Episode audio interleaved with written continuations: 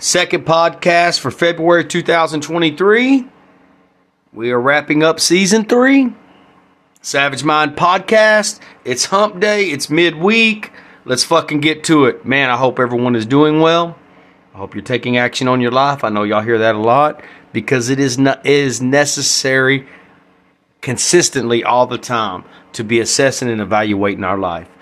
Not just every year, not New Year's resolutions bullshit, not just every month, every week, sometimes every day. So I feel good. I fucking hate this weather. I'm ready for it to be over with. I'm ready to get some sunshine back. I'm ready to fucking do what I do, man. And uh, anyone that knows knows I've been uh, what I do. I've been nursing an injury and the weather. I've had some setbacks and oh, slowly getting back on course. But uh, yes, I take my time very deliberately. I hope all of you do too. When you realize what short supply we have of it, and we are not blessed with very much in this life, and unfortunately, a lot of people are blessed with a lot less. If we understood that and we really calculated and dialed in the time we spend on work, the time we spend on commuting, the time we spend on sleeping, the time we spend on fucking going to the bathroom, the time we spend watching TV, the time we spend on bullshit, situations, environments, fucking people, overthinking, fucking stressing, paying fucking bills. We don't have that much time in this life. Uh, I didn't understand that when I was younger and not just age. I studied a lot, I've studied a lot of material and excuse me, self education on time management, and it's made me more deliberate about my time. And yes, it happened after age forty. I started kind of going that direction before then, and I've really got it fucking dialed in now. And I, I don't even feel like I'm close to where I need to be. so let's talk about this. This is very important to me because I I realize the path I took when I was younger. And this is something I could go on forever about. Not knowing I never let me let me let me just back up a little bit. I've never been a follower. I've never let anyone have pretty much authority over me. Manip- uh, when I got manipulated, I didn't know I was getting manipulated. But oftentimes, when we're getting direction, when we're getting advice, when we're getting allegedly, air quotations, wisdom from elders, often sometimes they don't know that they're giving us information and sharing their experience in their life and giving us they think are tools. Not saying we cannot get tools from them. Just like me right now, giving tools to children and, and our grandchildren and friends. I only can share experience. I only can share what I've experienced and what I've learned. I can't share anything that I haven't ex- experienced or been through. We cannot pretend to undergo an experience that we haven't actually been through. I think sometimes, a lot of times, they don't know that they're giving us misleading information. And oftentimes they do. And oftentimes they do because, especially parents, I know this is hard to hear, grandparents, elders, because they want us they want us closer to them.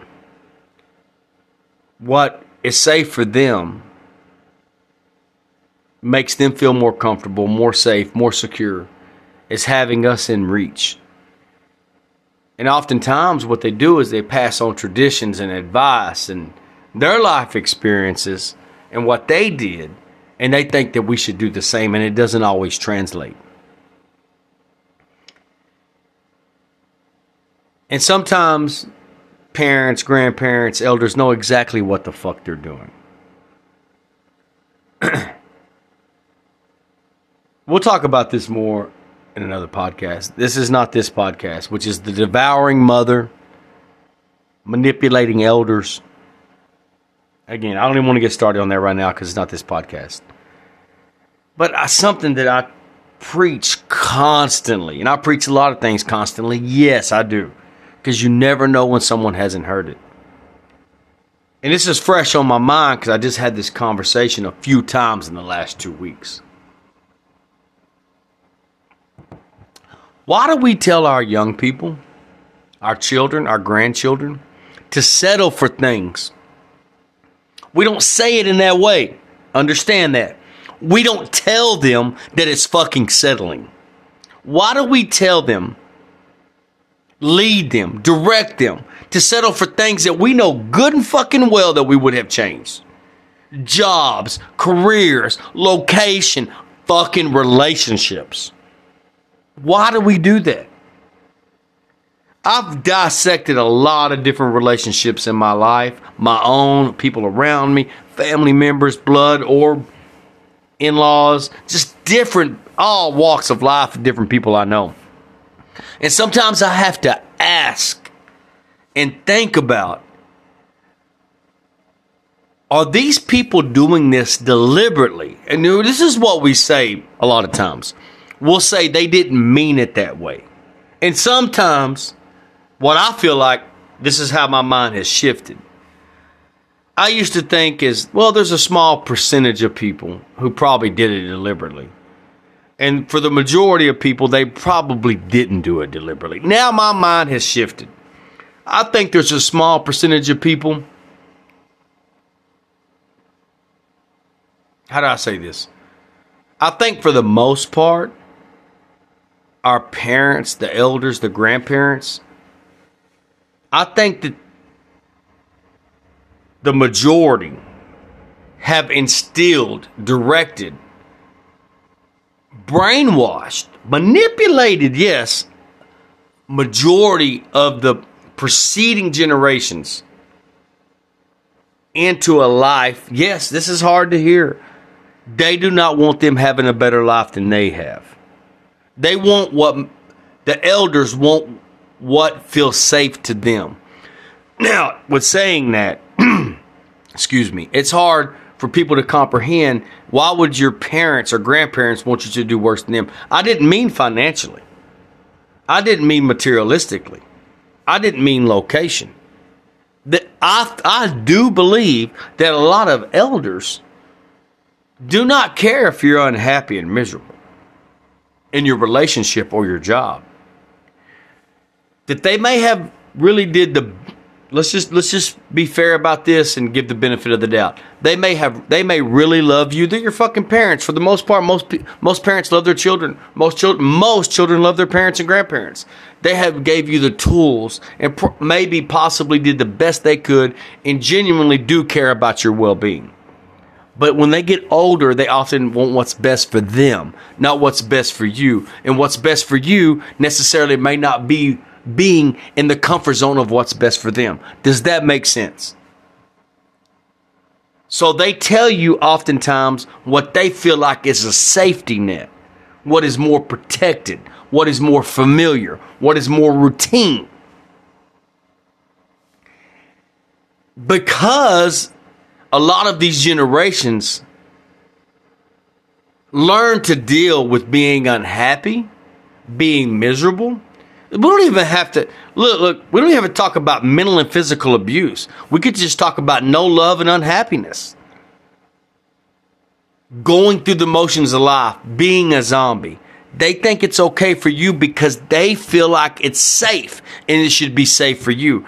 If they know where you're at, if they know what you're doing, if they know that you are protected, they oftentimes do not care about how unhappy or how miserable or how unloved you are or how much you do not love someone else. Does that make sense? They tell you things and direct you what's best for them, and it starts at a very young age. I didn't realize I fell in this trap of getting manipulated by people, and I really didn't. I didn't even have parents. I didn't even have. A, I never had a set of parents. I never had a set of grandparents in my life. But I, I watched older couples around me and oftentimes I molded myself or went in the direction of what they did because I overlooked how unhappy or how miserable or how toxic it was. Whether it be a job that paid well a career path that was miserably unhappy by looking at the things it provided, or I would look at a relationship of how long they've been together, and that would often be the the argument. And I, I see this over and over. And you, those of you listening, if this is not you, you know fucking people like this. The argument is how well they've been together 10, 20, 30 years. We're not talking about the content of it. We're not talking about the logistics of it. We're not talking about the meat. We're talking about how that's what people go back to. As soon as I hear that, I don't need to know anything else about the relationship. I don't want care what house they live in. I don't care what car they drive, how long they've been on their job, how much they make. That's all I need to know. Because all if you have if all you have to say is how long you've been together, then you don't need to go no further. Because that shouldn't be the first thing you say. It's the same thing that applies to our career path and job. It's like there's so many different ways and categories this falls under. It's like it feels safe for our parents' generation and grandparents to live pretty close to us. I understand that. And there are isolated cases and limited cases where that should happen. Maybe they get sick, maybe you don't have a lot of siblings, Maybe you have a, a parent or grandparent that doesn't drive. You know, it's people that relocate then move back home to take care of an elder parent. I get all that and I totally respect that. We're talking about never leaving. Listen, no matter how much we love them or how much they love you, how much you love them, oftentimes you're being manipulated to stay in this to stay in the same area or the same town not because that's what's best for you because your parents or your grandparents or your family or your constituents or your circle or your friends they don't want you to leave that safety net and comfort zone because it makes them feel safe. It's familiar to them. Do y'all fucking understand that? So i want to ask us why are we telling the, our children our grandchildren and young people to take the same path that we would we took if we would have done if we could do things different we would have a couple of bullet points here young people L- let me say this so my first family i bought a house really young i left home really young if you listen to any of my podcasts or you know me in real life i left home on foot i bought my first home I earned the money. I didn't. Again, I'm saying as in getting a mortgage, not paying cash, to getting a mortgage. I bought my first home. I furnished it. I paid the down payment, the closing cost, all that. Nobody's else fucking Jan, John Hancock. If you don't know what that means, that means signature on the title of that first house, except me and my ex wife. I bought that house when I was 20. I left home after 10th grade. I thought I was making a great move. I sold that home at 27. Doesn't mean it's a lot of money, turned about 40 grand. That was my first home with my two oldest kids. Uh, for the most part, the elders, all they would tell me was how smart a move that was. I had a fucking 401k at 20. I had already had a pension. I had savings. I had property. All this shit before I was 25. No one let me borrow the money. No one co-signed for me. If you find a young person doing that now, you're going to tell them how good they're doing. Maybe they've already got a, fian- a spouse, fiance, whatever it is. Maybe they got a kid on the way. Maybe they don't. But that doesn't mean shit if that's not where you want to be. But if you buy the house or you stay put because you think it's a good social economical deal because it's close to your folks. See, the thing is, you don't know what you're missing if you're not out there experimenting and experiencing things and making, having trials and tribulations. If you just stay put, you'll never fucking know. I discourage our younger children from staying and buying a house local. Why? Because maybe this is not where you want to live forever. But if you buy a home, you'll be more likely to build your life, your job, and career around that because you feel like you have to stay. If you take a job that pays well, whether it's a degree or not, if it's a reasonable paying job that provides well for you and or your family, you will most likely build your life. And maybe when you were growing up, again, a young, you wanted to do anything but that. You wanted to get out of here. You wanted to tr- travel. You wanted to experience some things. You wanted to make s- some mistakes. You wanted to grow and evolve. Let me tell you this. Let me be very clear about this. Once you make that obligation, it doesn't mean that you can't get out of it. You most likely will do none of those things. You will argue and look for the reasons and the excuses not to leave instead of looking at the reasons and the I mean the valid reasons and everything that is directing you to leave. Look around at the people. It looks safe. It looks comfortable. It doesn't matter how big your parents or your family's house is or what kind of cars they drive. It's familiar faces. It's comfortable. You, you feel safe there. No doubt. That's not going to last forever. I know this is hard to hear. Those people are going to be gone. And you're going to be older. One day, everybody in that community and everybody in your family is going to be gone and you're going to be left with everything that you didn't do and you didn't try. As elders, as I'm an elder now, why are we telling young people to settle for what the fuck we settle for when we look back now and that's not what we wanted? No matter how much you're in denial about it, you know you would have changed things. You know you would have done things different. Couples, young people, if you're having problems in your relationship, it doesn't mean you're putting your hands on each other. It doesn't mean you hate each other. You just, your goals and your ambition and your dreams don't line up. Oftentimes, the elders will tell you to modify that, especially if you're dating someone they like. Girl or boy, man or woman. No, you don't. If your goals and your ambition and your drive does not line up, you need to reassess if you need to continue that relationship. Let me be clear about that. But that's not what we do because that's not what the older people did. What you start doing is you start compromising and you start second guessing yourself and you start downgrading yourself and you're trying to make it fit in to whatever the stronger personality is so you don't have to lose that person. Like this if you're having problems and you know and you're in high school or college, you should end this relationship. But you really can't imagine that person with someone else. Deep down, you can't. Because you've already fantasized too far in the future about the life you're going to have instead of for what it is right now. This person, you can get into college, they can't. You want to go to the military, they don't want to. You want to travel, they don't want to. Let me tell you this all those ambitions and all those things you want to do is going to fall by the wayside because you're going to compromise to what the other stronger personality wants to do. And before you know it, if you're 18, 20, 25 years old, you'll wake up and you'll be 35, you'll be 45, you'll be 55. And that's the life that you have.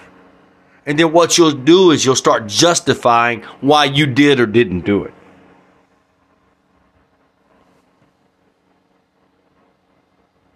Once you start doing that, you start building a life around what you settled for. Let me tell you this. Let me be very clear about this because a lot of your elders, your parents, grandparents, aunts, uncles, everybody, your preacher, they're not, teacher's not going to tell you this. So many of us early in life compromised on jobs, careers, fucking location, and relationships. And often I think, as profound as this sounds, if it wasn't done by design, people wanted to keep us close to them. All those people are gone now. You should not buy a house in your community when you're wanting to build a life somewhere else. Let me, this is my almost being in my late 40s, and I haven't traveled near as much as I want to. Go travel.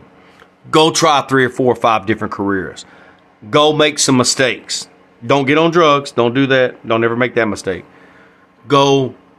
Don't buy a house or have a fucking family or have a child till you're fucking 30. And then you have a different perception and you have a lot more tools and you have a lot more education on what you do or don't want. We need to quit telling them a past generation, let me get back to this. We settled on fucking relationships, we settled on jobs, we settled on location. And it had a lot to do with the people who influenced us. All of the people my age and older, ask yourself why in the fuck do you tell them that? Why do you brainwash them? Because you know what the fuck you're doing. Do you want them to have the life that you expect them to have? Do you want them to look good on the surface?